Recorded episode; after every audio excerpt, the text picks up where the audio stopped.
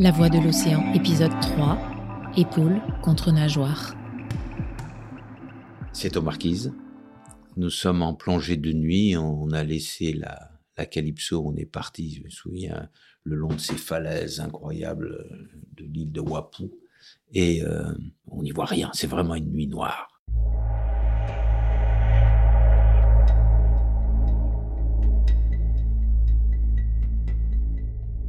On suit un pêcheur de langoustes qui va la nuit euh, en apnée chercher ses langoustes pour le filmer. Et tout d'un coup, il nous dit c'est là, on est au milieu de la nuit. Oh, il bascule dans l'eau. Nous, on s'équipe, on prend nos lampes, on plonge. Dans cette nuit noire, surtout que les falaises volcaniques des marquises sont noires, tout est noir, on voit rien.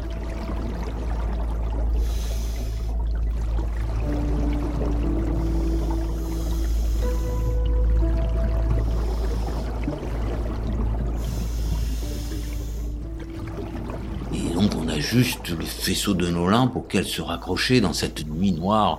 On voit, à peine euh, notre ami Pierrot, il s'appelait Pierrot le pêcheur de langouste. Et, et, on l'éclaire même pas, on voit sa main, on voit son masque, on voit, un bout de palme, il, est en apnée, il remonte, euh, l'équipe euh, continue à éclairer le fond, et je, m'écarte. Je m'écarte du groupe pour vivre cette nuit pleinement. On avait des toutes petites petites lampes de poche pour au cas où, euh, si nous nous perdions, avoir, euh, avoir un peu de lumière. Et tout d'un coup, je sens une présence. J'étais sûr qu'il était là, qu'il venait vers moi. Et là, j'ai allumé. J'ai rallumé ma lampe et encore une fois dérisoire. C'est, on n'imagine pas. C'est, c'est, c'est vraiment du dérisoire. Ça se fait de la lueur dans la nuit opaque, épaisse, absolue. Surtout que l'eau est très chargée dans cet endroit-là. Et là, tout d'un coup, je vois mais une nageoire dorsale droite, cette lame de la tête qui venait face à moi. Énorme, gigantesque. Il n'y a qu'un seul requin qui a une nageoire comme ça. C'est le grand requin marteau et cette nageoire gigantesque laissait supposer une taille exceptionnelle. Elle disparaît. Et là, tout d'un coup, je me suis senti vraiment, vraiment petit. Et il a tourné au dernier moment. Donc je n'ai, l'ai pas vu, ce requin marteau, mais j'ai vu son œil. Son œil, mais il, est passé, je sais, sais pas, il est passé à 50 cet œil semblait à lui seul une créature, à lui seul un poisson détaché de tout le reste que je ne voyais pas. Et puis cette nageoire qui cette nageoire pectorale, que, je n'ai vu que des bouts de ce grand requin marteau. Mais il m'a laissé un souvenir. incroyable, incroyable. Les dents de la mer le film éponyme de Steven Spielberg, 44 semaines en tête des ventes aux États-Unis, l'un des plus gros succès financiers de tous les temps. Une contre-vérité répétée mille fois devient une vérité. Répétée dix mille fois, elle s'impose, comme un paradigme que même beaucoup de scientifiques ne remettent plus en question. C'est ainsi que la plupart des humains, surtout ceux qui n'auront jamais l'occasion d'approcher les requins, restent convaincus qu'ils sont des mangeurs d'hommes et que leur élimination est une bonne chose. Et puis, il y a ceux qui, comme François Sarano, ont partagé un moment avec eux, dans leur territoire, et ont réalisé que cette peur relève en fait du fantasme. À chaque fois que je fais une interview à propos des requins, la première chose dont on me parle, c'est des accidents. J'ai dit, mais quand, quand vous, quand vous interviewez quelqu'un sur le monde du cheval et l'équitation, vous lui parlez pas tout de suite des accidents. Vous n'en parlez même pas. Et pourtant, il y en a mille fois plus. d'accidents. Quand vous parlez à quelqu'un du ski, vous parlez pas des accidents. Et pourtant, il y en a dix mille fois plus des accidents. Quand vous parlez à quelqu'un de la montagne, vous parlez pas des accidents, vous parlez du bonheur d'être au sommet. Et il y en a cent mille fois plus des accidents. Donc, mais quand on parle des tout de suite, on parle des accidents. Donc ça veut dire qu'il y a une vraie méconnaissance, parce qu'ils sont rarissimes, et que toutes ces idées reçues nous encombrent et nous empêchent de voir la réalité de ces animaux extraordinaires, et qui sont d'ailleurs extrêmement différents. Il y a euh, plusieurs centaines d'espèces de requins, hein, et aussi différents que le requin sagre, qui fait, sagre elfe qui fait 18 cm, et le requin baleine qui peut faire 18 mètres, que le requin wobigong qui est ce qu'on appelle aussi le requin tapis, qui se pose sur le fond, qui est complètement camouflé parce que ses expansions de peau miment les algues euh, au milieu desquelles il se trouve. Et puis le requin baco, qui est un requin de haute mer, profilé, euh, avec un museau extrêmement pointu, qui nage un peu comme ça, de façon un peu rigide. Et le requin bleu, qui lui a une nage complètement reptilienne. Enfin bon, c'est c'est comme si on disait euh, mammifère. Hein, il y a une différence entre la chauve-souris et l'éléphant quand même. Et eh ben chez les requins, il y a les mêmes différences entre les espèces.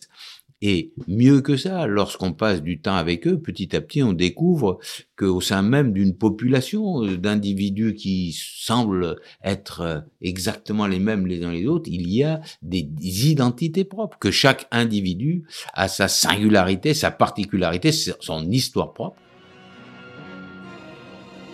Retour sur la Calypso de Cousteau.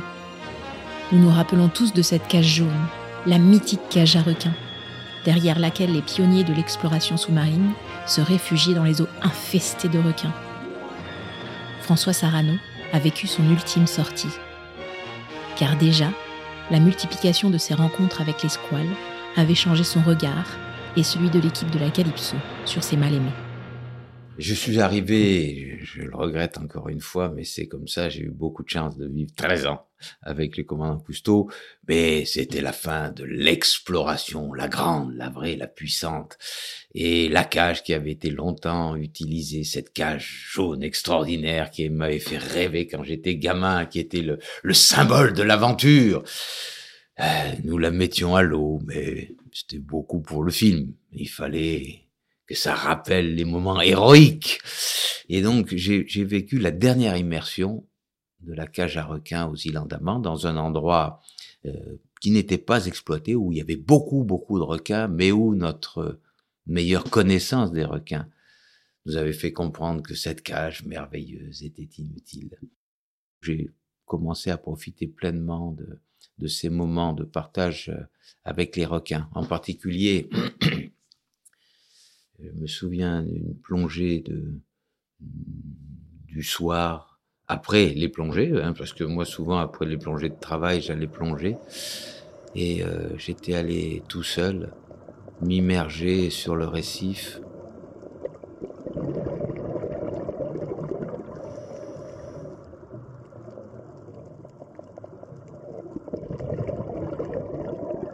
Pas profond, hein, c'était et au moment où, la pénombre envahit complètement le récif, où on distingue mal les formes, les coraux, les poissons, au moment où les poissons virevoltants de la journée qui ont donné vie au récif sont allés se coucher, et où les noctambules commencent à sortir des anfractuosités, les crabes, les coquillages, tout ça commence à sortir.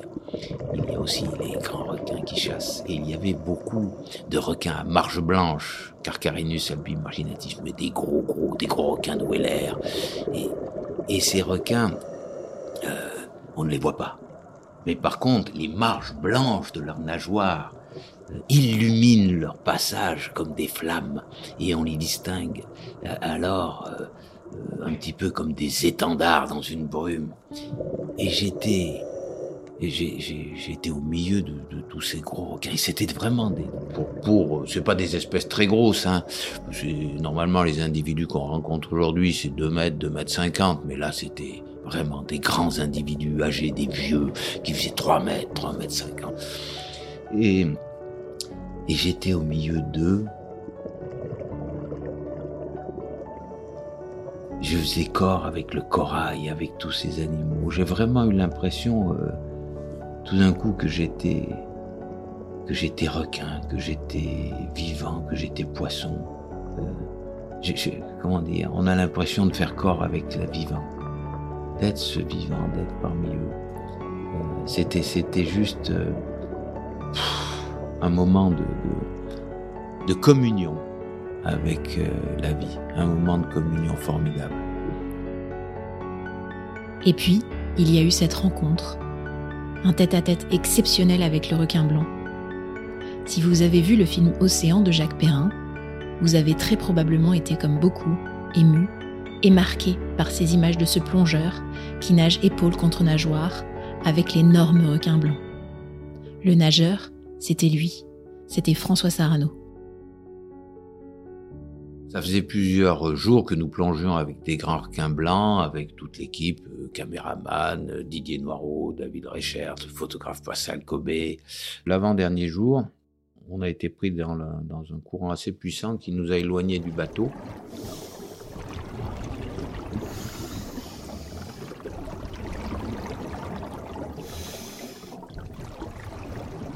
Une énorme femelle baptisée Lady Mystery est arrivée face à nous. Et elle ne s'est pas détournée. Elle est arrivée sur d'elle. Peut-être que ce jour-là, ayant un peu plus appris que les autres, un peu plus humble que les autres, un peu plus respectueux, je suis allé plus doucement vers elle et elle m'a accueilli euh, euh, sur sa nageoire pectorale.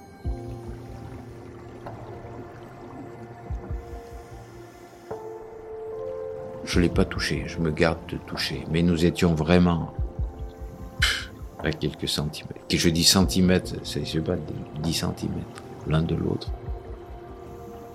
Et ce moment n'a pas été très long, ça dure, euh, je crois, une minute, une minute et demie.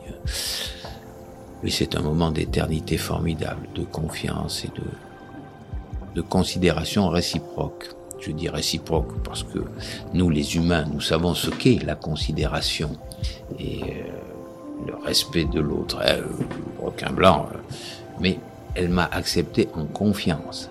Elle, ne s'est pas écartée. Le lien qui s'établit lorsqu'on nage épaule contre nageoire, il est d'une force incroyable incroyable, bouleversante pour toujours. Vous êtes changé pour toujours. Je sais rien sur ce grand requin blanc. Rien du tout. Mais je suis lié à lui pour toujours.